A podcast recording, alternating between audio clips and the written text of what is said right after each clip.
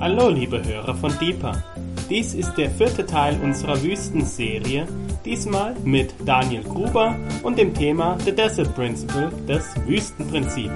Wir wünschen viel Freude beim Hören und Gottes reichen Segen. Genau, heute Abend geht es um The Desert Principle, wie Gott uns in die Wüste führt. Das ist der Titel von dem Abend und wir sind damit bei dem vierten Abend von insgesamt fünf Abenden, die rund um das Thema Wüste gehen. Man kann die letzten drei Abende nachhören auf der Soundcloud oder über die Webseite und es lohnt sich. Und diese und nächste Woche stehen unter diesem Titel, The Desert Principle, ähm, wie Gott uns in die Wüste führt. Und ich mag gerade selber, einfach damit ich mein Herz ein bisschen eintune, auch nochmal ein Gebet sprechen dafür. Hm. Und Herr, ich danke dir dafür, dass echte Erkenntnis von dir kommt. Und dass dich kennen wirklich Leben bedeutet. Und ich bete darum, dass du uns heute Abend bereicherst, so mit deinem Wort und dass du uns das wirklich auf die Herzen schreibst, Herr. Wir wollen dich lieben, wir wollen dir nachlaufen, wir wollen deine Wege verstehen, soweit wir ähm, es können und es gut für uns ist. Und Herr, deswegen mach du echt unsere Herzen, unsere Ohren auf, Herr, und benutzt du heute Abend ähm, diese Lehre und diesen Raum und auch die Podcasts, Herr, benutzt sie wirklich so, um dein Wort auf unsere Herzen zu schreiben und uns tiefer erkennen zu lassen, wer du bist. Amen. Ich finde es spannend, dass wir ähm, so eine ganze Serie über die Wüste haben. Und es ist so, dass jeder von uns kennt Wüstenzeiten. Jeder weiß, es gibt Zeiten, in denen wir uns fühlen, wie als wären wir in der Wüste, wo irgendwie andere Sachen uns entzogen sind. Wir sind in der Wüste, also was total Persönliches, jeder kennt das. Und ich glaube, dass das total gut ist, dass man in manchen Situationen und Momenten von jemand anderes eine Perspektive bekommt. Also ich glaube, dass es gut ist, allein ein Grund für diese fünfreige Serie ist. Ich glaube, es ist gut für jeden von uns, der entweder selber gerade in der Wüstenzeit steckt oder der wieder in eine Wüstenzeit kommen wird. Ähm, wenn man diese Perspektive bekommt, manchmal steckt man selber in der Wüste drin. Und es hilft so sehr, wenn man das wirklich dann von außen eine Perspektive bekommt, sagt, ah, aus der Brille kann man das sehen. Jetzt ist es so, dass der Titel heute, The Desert Principle, also das Wüstenprinzip, wie Gott uns in die Wüste führt, einen ganz ähm, speziellen Fokus hat. Ja? Der Untertitel, wie Gott uns in die Wüste führt. Allein das mag schon für manche ähm, ja, vielleicht nicht ganz in die Theologie reinpassen. Ich sag mal, oft denken wir, Gott ist ein guter Gott, er führt uns eigentlich in das äh, frische Land rein, der gute Hirte auf die frische Aue. Und dann ist so ein Titel, wie, wie Gott uns in die Wüste führt, kann ein bisschen irritieren. Aber wir gucken gleich in verschiedene Stellen rein, also so richtig, ähm, oh, so richtig wortbasiert heute Abend und ich liebe das. Und gucken rein, sehen, Gott hat dahinter wirklich manchmal Pläne. Jetzt hat äh, meine Frau mich gestern Abend gefragt, woran erkennt man, welche Wüstenzeiten sind die, in die Gott uns führt und welche nicht? Also woran erkennen wir das? Und das fand ich eine unglaublich spannende Frage, aber ich muss ehrlich sagen, ich glaube, ich kann die nicht pauschal beantworten. Ich kann sagen, also die biblische Perspektive lehren zu den Momenten, wo Gott uns in die Wüste führt. Und das kann allerdings für dich selber, ja, für jeden Zuhörer selber, äh, muss man das, glaube ich, prüfen und schauen und gucken, ob vielleicht genau diese Perspektive die richtige ist, um, also der richtige Schlüssel ist, um selber zu erkennen, was für eine Wüstenzeit man sich drinsteckt. Genau. Aber das fand ich voll die gute Frage, aber ich glaube, ich gehe andersrum. Ich sage, was ich in Gottes Wort erkenne und dann kann jeder Einzelne gucken, ob diese Perspektive für ihn ähm, zutreffend ist. Genau. Und ähm, The Desert Principle, ich finde so ähnlich wie George manchmal, ähm, er hat am Anfang vom Jahr hat er über äh, biblische Grundlagen gelehrt und da haben wir das, ähm, genau, hat er einfach so Sachen, die er selber beim Bibellesen gesehen hat, ähm, hat er uns präsentiert. Und es ist so, wenn ich manchmal einfach Gottes Wort lese, dass mir auch so Prinzipien, die ich meine zu erkennen aus Gottes Wort, einfach irgendwie aufnehme. Und wenn ich um, umso öfter man die irgendwie wiederfindet in Gottes Wort, umso mehr ja, verdichtet sich irgendwie der, der, das, der Gedanke, das ist ein echtes Prinzip, was dahinter steckt, was Gott wirklich sogar benutzt. Und ich meine, dass ich hier auch ein Prinzip ähm, wirklich gesehen habe und erkannt habe. Genau. Wir gehen ähm, da rein in Hosea. Das ist unser Buch, wo wir reinschauen. Wenn du die Flipchart nicht sehen kannst, ist nicht so wichtig. Oh, aber richtig schreiben will ich trotzdem hier dran. Und ich will auch schöner schreiben, weil Yeah. Ich habe gestern Morgen im All-Staff Meeting habe ich über ein anderes Prinzip, über das Tree Principle, über das äh, Baumprinzip gelehrt und da äh, war meine Schrift nicht so schön, deswegen hier extra für euch eine schönere Schrift. Wir gehen in das Buch Hosea rein, äh, was uns genau damit hineinnimmt. Und ich glaube, letztes, im letzten Jahr war Hosea eins meiner absoluten Favorites, eins meiner absoluten Lieblingsbücher. Das ist so ein besonderes Buch. Hosea ist eins der kleinen Propheten das finden wir nach Daniel und vor Joel. Und das ist, also das hat so viele unglaublich schöne Facetten und nimmt uns so tief mit hinein in das, wer Gott ist. Und wir haben, wir haben, ähm, Hosea spielt in einer Zeit, war äh, Genosse, äh, Kollege von, ähm, äh, von Jesaja auch, ähm, spielt in einer Zeit, in der es eigentlich dem Volk materiell relativ gut ging. Also das scheint, dass die eigentlich viel hatten. Es gibt viele Parallelen, die könnte man jetzt aufzählen, wo ich denke, oh, ganz viel passt, ähm, würde auch zu uns ganz gut passen irgendwie in unsere Zeit. Und Hosea hat diesen besonderen Auftrag gekriegt, dass er sich, ähm, dass er eine Prostituierte heiraten soll, mit ihr Kinder zeugt und ähm, diese Kinder, die bekommen dann hinterher ähm, Prophet, also prophetische Zeichennamen, ja, das von an denen, die sozusagen auch eine Botschaft sind.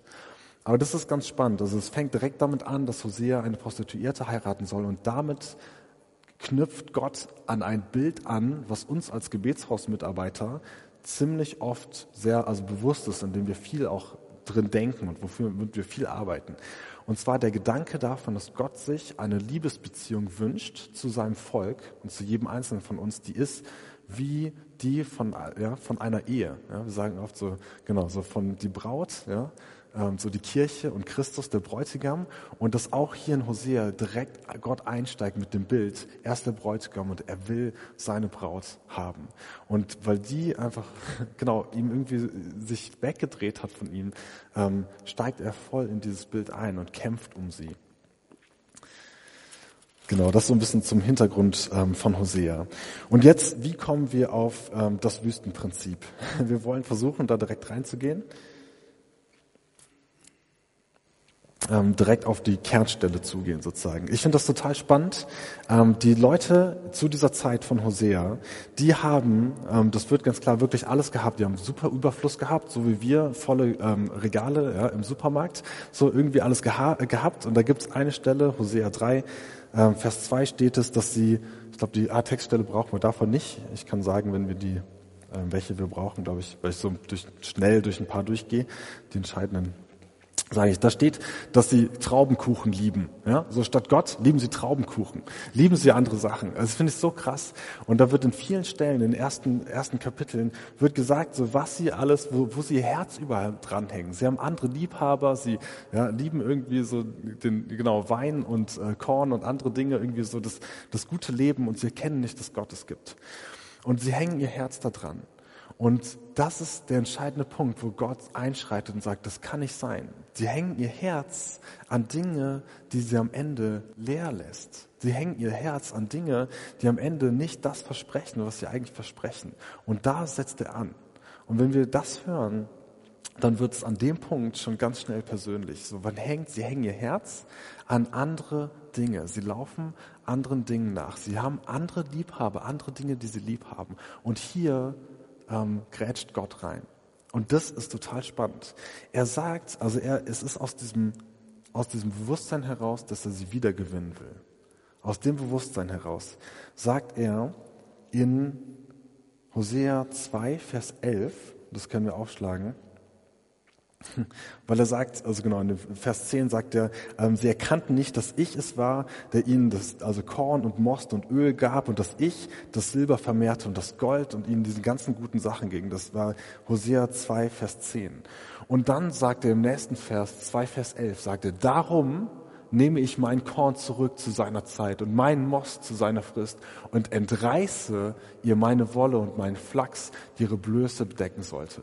Also dieses Darum am Anfang ist genau, weil ihr Herz an andere Sachen hängt. Und jetzt macht Gott was echt Spannendes. Er entreißt, entzieht ihnen andere Dinge. So, wir nehmen, warum habe ich hier Doch nehmen wir den Vers Hosea 2, Vers 11 und ich schreibe dahin, also er, Gott, entzieht,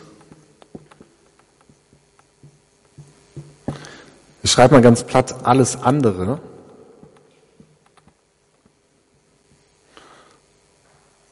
Also er entzieht alles andere. Alles andere, woran ähm, dieses Volk, woran die Menschen ihr Herz hängen. Die Liebhaber, an denen, denen es hinterherläuft. Und das ähm, genau geht ein bisschen weiter. Also genau sagt noch mehr Sachen, was er ihnen auch alles wegnimmt. Und ähm, das ist also so ganz, äh, Gottes also Intention ist ganz klar. Er sagt in Vers 15, so dass sie, er will nicht, ja, oder er sieht, dass sie sich mit dem ganzen Schmuck, mit all dem, was sie haben, begleiten sie sich für andere Liebhaber, für andere Leute und nicht für ihn. Und das ist so krass, da kommt so Gottes Herz raus, dass er in ähm, Hosea 2, Vers 16 sagt, und das ist eigentlich so einer der Kernverse, Vers 16, Darum, also wieder darum, ja, weil sie ihr Herz an anderes hängen, darum siehe, ich werde sie locken und sie in die Wüste führen und ihr zu Herzen reden. Und das ist einer dieser Kernverse, der die Eif diesen eifersüchtigen Gott zeigt. Ja, Elkanah, der eifersüchtige Gott. Darum sie, ich werde sie locken und sie in die Wüste führen. Ganz klar, Gott ist es hier, der sie in die Wüste führt. Und zwar indem er alles andere entzieht. Er entreißt ihnen die Dinge, an die sie ihr Herz gehängt haben, damit sie plötzlich in der Wüste stehen.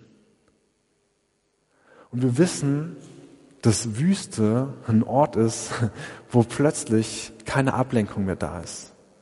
Gott wählt es ganz bewusst hier, dass er seinem Volk, dass er den Leuten, die er liebt, die er zurückgewinnen will, ihnen die Dinge wegzieht. Und wir wissen, also ich weiß das in meinem eigenen Leben und ich weiß, wir wissen das von vielen Leuten, mit denen wir zu tun haben, besonders in diesen Momenten, also wie viele Leute haben angefangen, Gott zu suchen und kennenzulernen, in Momenten, in denen ihnen der Boden unter den Füßen weggerissen wurde. In solchen Momenten, also ich habe selber das erste Mal, glaube ich, dass ich, ja, das erste Mal, dass ich ernsthaft gebetet habe, ähm, ist zurückzuführen auf so eine Art Wüstenzeit, wo Gott mir Dinge weggenommen hat und entzogen hat. Und äh, ich muss ehrlich sagen, bei mir waren das auch teilweise sehr banale Sachen. Ja, das war jetzt nicht die riesen Lebenskrise, aber es war so viel und so so spürbar irgendwie, dass da jemand äh, seine Hand drin hat, ähm, dass ich echt neugierig wurde, weil die andere Ablenkung plötzlich weg war und durch diese Wüste ich auf, also genau frei war dazu, ihn zu hören und einfach mal nachzufragen. Und das ist das Spannende. Er sagt, ich werde sie locken und sie in die Wüste führen und ihr zu Herzen reden. Was Gottes Wunsch und Gottes Plan ist, ist, dass er zu Herzen sprechen kann, dass wir hören und verstehen, wer er ist. Und dann geht's weiter. Obwohl, nee, wenn, wir, wenn er sagt, ich werde ihn zu Herzen reden, um zu sagen, wer er ist, kommt mir in den Kopf, Hosea eine der Kernverse in, also für das gesamte Hosea-Buch ist ähm, Hosea 3, Vers 6. Hosea 3, Vers 6. Da heißt es, mein Volk kommt um aus Mangel an Erkenntnis. Mein Volk kommt um aus Mangel an Erkenntnis. Nicht an Nahrungsmangel oder anderen Dingen oder weil sie unterdrückt werden oder Krieg. Sie kommen um aus Mangel an Erkenntnis. Gerade irgendein anderer Vers? Fall genau. Hosea 3, Vers 6, da steht das. Und die Erkenntnis, die dem Volk fehlt, ist die Erkenntnis davon, wer Gott ist. Ähm, als Jesus in ähm, Johannes äh, 17 betet, da sagt er, Gott kennen heißt Leben. Gott kennen ist Leben. Und dieses Volk kommt um aus Mangel an Erkenntnis, weil sie nicht mehr wissen, so wer Gott ist, dass die guten Dinge von ihm ist. Sind, sie kennen seine Leidenschaft, seine Sehnsucht nach ihm nicht. Sie kennen nicht, dass sie wissen nicht mehr, dass sein Herz für sie ist. Und sie haben, sie haben einfach wirklich diese Sehnsucht von Gott nach ihnen, die haben sie. Vergessen vergessen, dass er ein Gott ist, der so viel mehr hat für sie. Und das wird so klar, wenn wir weitergehen in diesem Text, und das liebe ich, warum er in die Wüste führt, warum er manchmal alles entzieht. Dann sagt er, dass er, und das zeigt dieses Herz von ihm, ja, also so ein ganz bewusster Akt, alles wegzunehmen. Und dann will er aber wiedergeben. In direkt in Vers 17, nach diesem Vers, wo wir direkt dieses Ich will sie in die Wüste führen, steht, dann gebe ich ihr von dort aus ihre Weinberge und das Tal Achor, das Tal der Hoffnung. Und dort wird sie willig sein, wie in den Tagen ihrer Jugend und wie an dem Tag, als sie aus dem Land Ägypten heraufzog. Das ist Vers 17, vielleicht genau. Und das ist also aus diesem Ort, wo uns alles weggenommen hat, sehen wir trotzdem das Gut, ja, dass Gott ein Herz hat, was für uns schlägt. Er will uns das wegnehmen, damit wir sein Wort echt hören. Unser Herz empfänglich ist für das, wie er nach uns ruft und wie er Sehnsucht hat nach uns. Von dort aus, von diesem Ort, von der Wüste, wo uns einmal alles also weggenommen hat, ja, von dort aus will er auch wieder neue Dinge geben. Und ich finde es so spannend. Hier geht es direkt wieder, also was so in Hosea reinpasst, in dieses Gedanken davon, dass er sie wie eine Braut gewinnen will. Er will um sie werben. Ich fand das schon fast krass, als ich gelesen habe. Und dort wird sie willig sein, wie in den Tagen ihrer Jugend. Ähm, andere, die das vielleicht nicht ganz so äh, intim äh, übersetzen wollen, schreiben zum Beispiel, dort wird sie mein Werben erhören, ja, oder dort wird sie singen, dort wird sie antworten. Also das ist so ganz, eine ganz bewusste Zielsetzung von Gott, warum er in die Wüste führt und dass er Gutes wiedergeben will. Spannend ist auch, dazu kommen wir nächste Woche, das sagt so, wie an dem Tag, als sie aus dem Land Ägypten heraufzog. Das ist auch eine Wüstenwanderung. Das ist auch was, wo Gott sie in die Wüste geführt hat, ganz bewusst. Da gibt es mega spannende Gedanken drumherum, die, da gehen wir nächste Woche drauf ein. Aber auch, genau, oh, ich liebe Gottes Wort, wie das so ähm, schöne Hinweise gibt. Und dann weiß er, danach wird es geschehen. Und das Krasse ist, wir denken so oft, wir denken so oft, dass ähm, ja irgendwie diese ganze Liebesbeziehung, dieses ganze Intime und so Sachen, dass es eher so ein neues Testament ist und irgendwie so ein bisschen ja Gebetshaus-Style. Und ich finde das so hammer. Nur ein paar Verse, nachdem wir das haben, dieses in die Wüste führen, kommt Gottes echte Intention raus, wo er sagt in ähm, Hosea 2, 21, und ich will dich mir verloben in Ewigkeit und ich will dich mir verloben in Gerechtigkeit und in Recht und in Gnade und in Erbarmen. Ja, in Treue will ich dich mir verloben und du wirst den Herrn erkennen. Das sind, es ist eine Textstelle, die, die so deutlich macht, was Gott wirklich will. Er will so eine echte, tiefe, intime Verbindung und Beziehung haben. Und deswegen führt er in die Wüste. Und es geht weiter und das finde ich so spannend. Ähm, da kommen wir wahrscheinlich zum zweiten Punkt. Ich habe gemerkt, okay, the Desert Principle. Es sieht also so aus, als würde Gott an manchen Ta Stellen in unserem Leben, also ich beziehe es direkt auch auf uns, ja, das ist ein Prinzip, was wir rauslesen können. Und auf uns runtergebrochen, es sieht so aus, als würde Gott an manchen Stellen uns also absichtlich das Wüstenprinzip benutzen, uns Dinge entziehen und wegnehmen, damit wir auch wieder auf ihn hören, damit er unser Herz zurückgewinnen kann. Das ist was von dieser Leidenschaft, die in Gott steckt. Ja, ein eifersüchtiger Gott, ein verzehrendes Feuer. Und das sehen wir hier. Und das kann, das kann richtig wehtun. Rainer hat es so schön erzählt vorletztes Mal, ähm, wie, also ausgemalt, wie wirklich ähm, anstrengend Wüstenzeiten sein können. Und das will aber Gott an manchen Stellen benutzen, um uns zurückzuführen zu ihm. Und jetzt ist es wie, wenn wir Hosea weiterlesen, wie, als würde er noch einen draufsetzen. Und das finde ich total, also noch eine spannende Komponente. Wenn wir jetzt nämlich Hosea 5, Vers 6 anschauen, da haben wir mit ihren Schafen und mit ihren Rindern werden sie hingehen, um den Herrn zu suchen. Also sie sind irgendwie dabei, sie suchen ihn jetzt. Und dann sagt er aber, also um den Herrn zu suchen und werden ihn nicht finden. Er hat sich ihnen entzogen.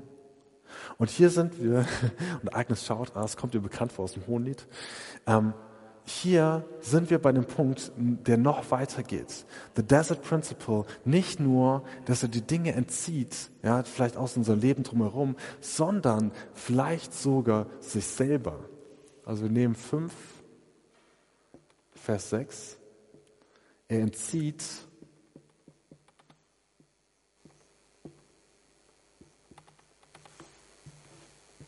er entzieht sich selbst.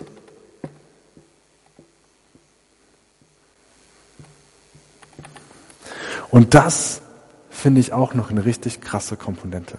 Gott entzieht sich selbst, obwohl sie ihn suchen. Auch das hat Rainer so schön vorletztes Mal gesagt, ähm, aus einer eigenen Wüstenzeiterfahrung. Man sucht Gott und man findet ihn vielleicht nicht sofort. Es ist nicht so, dass direkt in der ersten oder zweiten Moment, wo man sich ihm wieder ausrichtet, ihn sofort sieht und findet. Und ich finde es so wichtig, dass man das, die Perspektive vielleicht manchmal auch von außen hört, wenn man da vielleicht selber drin steckt. Gerade auch für uns Gebetshausmitarbeiter, was total spannend ist. Wir kennen auch solche Phasen. Und das finde ich aber krass zu sehen, das ist was Biblisches. Gott entzieht sich selber. Und wenn wir weitergehen zu Hosea, ähm, also genau, also äh, 5, 6, zu dem Übergang dieser Kapitel, aber warte, wir, ähm, Moment, wenn wir, das ist Kapitel 5, Vers 14, Hosea 5, Vers 14, wenn wir weitergehen, sehen wir jetzt beide Punkte, also dieses Gott führt in die Wüste, und zwar indem er alles andere entzieht und indem er sich selbst entzieht. Hier haben wir in Kapitel ähm, 5, Vers 14 und Vers 15 beide Prinzipien direkt hintereinander. Und da steht in Vers 14, und das kann teilweise sogar fast echt ein bisschen die Theologie sprengen. Ja. Gott sagt, ähm, ich bin wie ein Löwe für Ephraim und wie ein junger Löwe für das Haus Juda, also für gesamt Israel. Ja, ich bin für dieses Volk wie ein Löwe. Ich, ich zerreiße und gehe davon. Ich trage weg und niemand rettet. Also allein dieser Vers, wenn man den vielleicht hört, denken Sie, was? Gott zerreißt? Gott schlägt aus wie ein Löwe mit seiner Pranke, schlägt er aus? Das passt im ersten Moment manchmal nicht in unser Bild rein von Gott. Aber wenn wir den Blick nicht auf das Lamm richten, sondern auf den Löwen, den er auch ist, auf diesen Löwen von Juda, und wir im Hinterkopf immer wieder diese Worte haben, ich bin ein eifersüchtiger Gott, ein verzehrendes Feuer, in dem Blick macht es Sinn, dass Gott in Momente kommt, in denen er so sehr um unser Herz wirbt und so sehr uns will, dass er vielleicht wie ein Löwe mit seiner Pranke, ja, das ist das Bild, was wir hier haben, einmal zuschlägt, verletzt, ja, zerreißt und weggeht. Und ach so, genau, genau, weggeht. Und jetzt sind wir beim nächsten Vers. Also das hier wäre vielleicht so, er verletzt, er nimmt Dinge weg, er entreißt was, wäre dieses so, er entzieht alles andere. Und dann wenn wir in Vers 15 reinschauen, sehen wir, ich, und zwar diesen zweiten Punkt entzieht sich selber, ich gehe, kehre zurück an meinen Ort, bis sie ihre Schuld büßen und mein Angesicht suchen. In ihrer Not werden sie mich suchen. So krass. Vers 14, er entzieht alles andere, er schlägt mit seiner Pranke aus, er ist ein richtig eifersüchtiger Gott. Vers 15, er entzieht sich sogar noch selbst. Die absolute Wüstensituation das absolute krasse Werben von Gott auf eine unglaubliche, ähm, ja fast gefährliche Art. Ja, wie Gott hier wirbt um sein Volk. Wir wissen, wir wissen, und Hosea wusste das, wir wissen, aus, wenn wir die Aufmerksamkeit, aufmerksam gelesen haben davor, die Kapitel, aufmerksam zugehört haben, wer Gott ist, wissen wir, worum es Gott geht. Er will sich mit seinem Volk, ja, mit denen, die er liebt, mit dir und mir verloben in Ewigkeit. Sein, das ganze Buch ist voll drauf aufgebaut, auf diese Beziehung, ja, die er wirklich sucht. Und Hosea, weil wenn ich das nur lese, die beiden Verse, würde ich denken, okay, krasser Gott, er zerreißt und dann geht er weg. Und Hosea hatte aber Erkenntnis von dem, wer Gott ist. Hosea hat was verstanden davon, wer Gott ist. Hat das Wüstenprinzip, ja, the Desert Principle, hat er in diesem Fall verstanden und konnte das richtig deuten, weil er wusste, wer Gott ist, weil er wusste, was für ein Herz Gott für die Seinen hat und mit was für einer unbändigen, leidenschaftlichen Liebe er wirklich liebt. Und deswegen, und das ist, oh, das ist ein so der Kern, Kernverse ähm, und so äh, Mittelpunkte von auch von diesem Buch Hosea, ähm, kommt Hoseas Antwort. Also das ist, was Gott sagt, und dann kommt Hoseas Antwort, weil er das Wüstenprinzip verstanden hat. Und er sagt in Hosea 6, Vers 1 bis 3, sagt er, kommt und lasst uns zum Herrn umkehren, denn er hat zerrissen, er wird uns auch heilen. Er hat geschlagen, er wird uns auch verbinden. Er wird uns nach zwei Tagen neu beleben, am dritten Tag uns aufrichten, dass wir vor seinem Angesicht leben. So lasst uns ihn erkennen, ja lasst uns nachjagen der Erkenntnis des Herrn. Denn sicher wie die Morgenröte ist sein Hervortreten.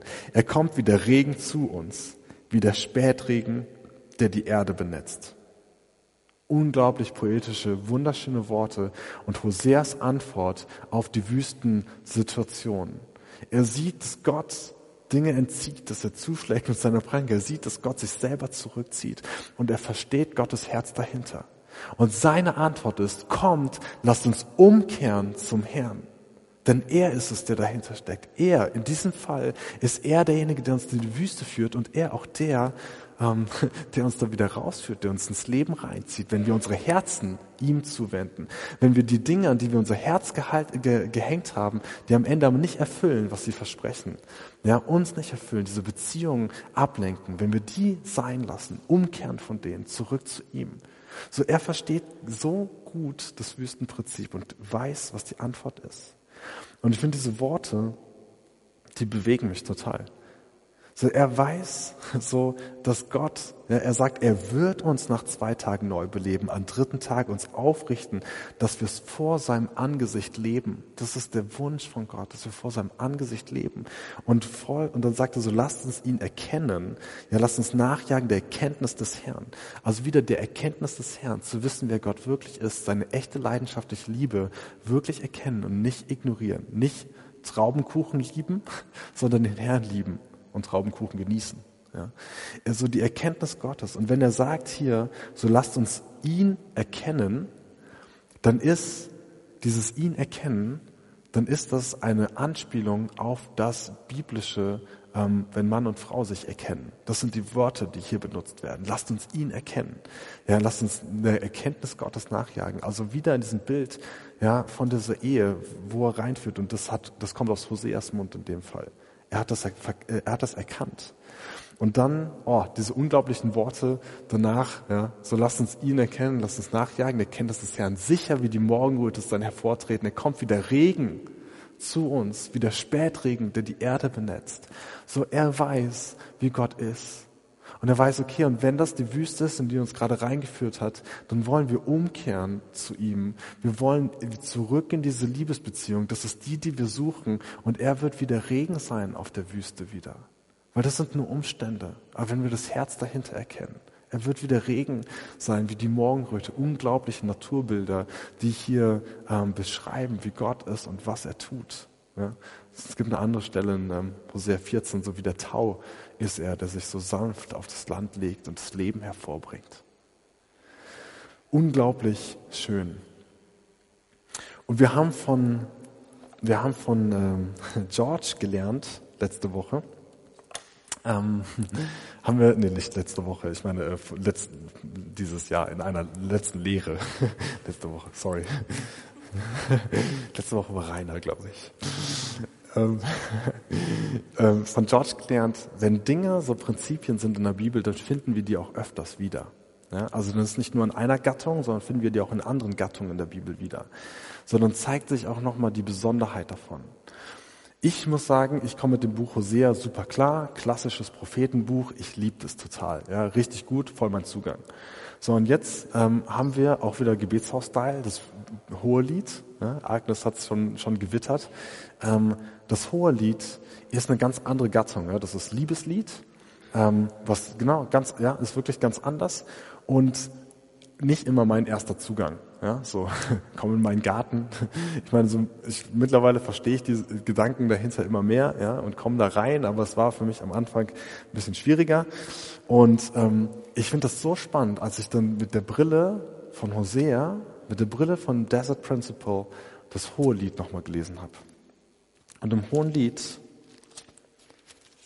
Kapitel 3, Vers 1, Kapitel 3, Vers 1 im Hohen Lied, da heißt es, das sind also genau ein Liebespaar, ja, auf meinem Nachtlager oder auf meinem, auf meinem Lager zur Nachtzeit suchte ich ihn, den meine Seele liebt. Ich suchte ihn und fand ihn nicht. Und hier, das finde ich so krass, aus der, aus, also die sind eigentlich ein intaktes Liebespaar. Eigentlich eine Beziehung, wo man sagt, die, die, die ist gut. Und was hier der Geliebte tut, ist, er entzieht sich selbst. So, ich suchte ihn und fand ihn nicht. Und sie, was sie tut daraufhin, ist, sie steht auf, sie geht raus in die Nacht, ja, und durchsucht die Stadt nach ihm. So, wo ist mein Geliebter? Und dann haben wir genau das gleiche nochmal in Vers, Kapitel 5, Vers 6. Da ist der Geliebte, er klopft an die Tür und er sagt, ich öffnete meinem Geliebten, aber mein Geliebter hatte sich abgewandt, war weitergegangen. Ich war außer mir, dass er weg war. Ich suchte ihn, doch ich fand ihn nicht. Ich rief ihn, doch er antwortete mir nicht. Wieder das Wüstenprinzip, er entzieht sich selber. Warum? Weil er will, dass die Liebe von seiner Geliebten noch stärker wird. Denkt man sich, was, sowas macht Gott? Ich musste ein bisschen schmunzeln, als ich gestern zu Lisa sagte, das habe ich ja schon, als ich 14 war, verstanden, dass wenn ich die Frauen, die ich toll finde, äh, wenn ich denen meine volle Aufmerksamkeit äh, ähm, gebe, dann ist das nicht ganz so attraktiv, wenn ich denen ein bisschen weniger Aufmerksamkeit gebe. Lisa musste grinsen und sagte, hm, ja, stimmt. Und ich finde das so krass, das wiederzuerkennen, auf einer anderen, tieferen Ebene hier, dass Gott an manchen Momenten ähnlich handelt. Dass er sich manchmal selber entzieht, weil er weiß, wann er uns das zutrauen kann und er will, dass wir ihm nachjagen. Und ich muss ehrlich sagen, wenn ich Rainer nur so angucke, denke ich mir so, ich glaube, viele Stunden, du kennst das wahrscheinlich. So, wenn, wenn Gott sich entzieht und wir sollen, aber er weiß, wann er es tun kann und unser Herz jagt ihm umso stärker nach. Und er führt uns in eine umso tiefere Liebesbeziehung rein zu ihm. Und das ist, was, was ich, ähm, was wir echt so als genau das Wüstenprinzip, wir wollen das verstehen als Gemeinschaft. Wenn wir uns in Momenten befinden, wo Gott uns in die Wüste führt, Herr, dann bete ich darum, dass du uns das wirklich ähm, durch deinen Geist echt so offenbarst, unserem Herzen bewusst machst. Ja, wir wollen das Prinzip verstehen, wenn du uns Dinge entziehst, an die wir unser Herz hängen, falsch hängen, oder wenn du dich selber entziehst und wir haben das Gefühl, wir finden dich nicht mehr, ja, dann lass uns daran erinnern, dass du einfach eine tiefere Liebe haben möchtest, dass du uns reinziehst, dass du kämpfst um unser Herz, dass du ein eifersüchtiger Gott bist, der wirklich das Beste für uns will, dass wir in einer echten Beziehung zu dir leben und dass wir vor deinem Angesicht leben. Herr, ich bete darum, dass jeder, der sich das hier noch nachträglich anhört, ähm, erfasst wird in seiner Situation davon und dass du sprichst. Und ich bete darum, dass wir als Gebetshaus Freiburg, als Gebetsgemeinschaft hier und jeder Einzelne, dass wir dir nachjagen, weil wir verstehen, weil wir Erkenntnis haben, wie sehr dein Herz für uns ist. Amen. Liebe Hörer, wenn Sie noch weitere Abende aus unserer Deeper-Serie mit und nacherleben möchten, so besuchen Sie uns einfach auf unserer Webseite www.gebetshaus-freiburg.de. Dort erfahren Sie auch, wo Sie uns finden können und wie Sie unsere Arbeit unterstützen können. Wir hoffen, Sie hatten viel Freude beim Hören und wünschen Ihnen Gottes reichen Segen.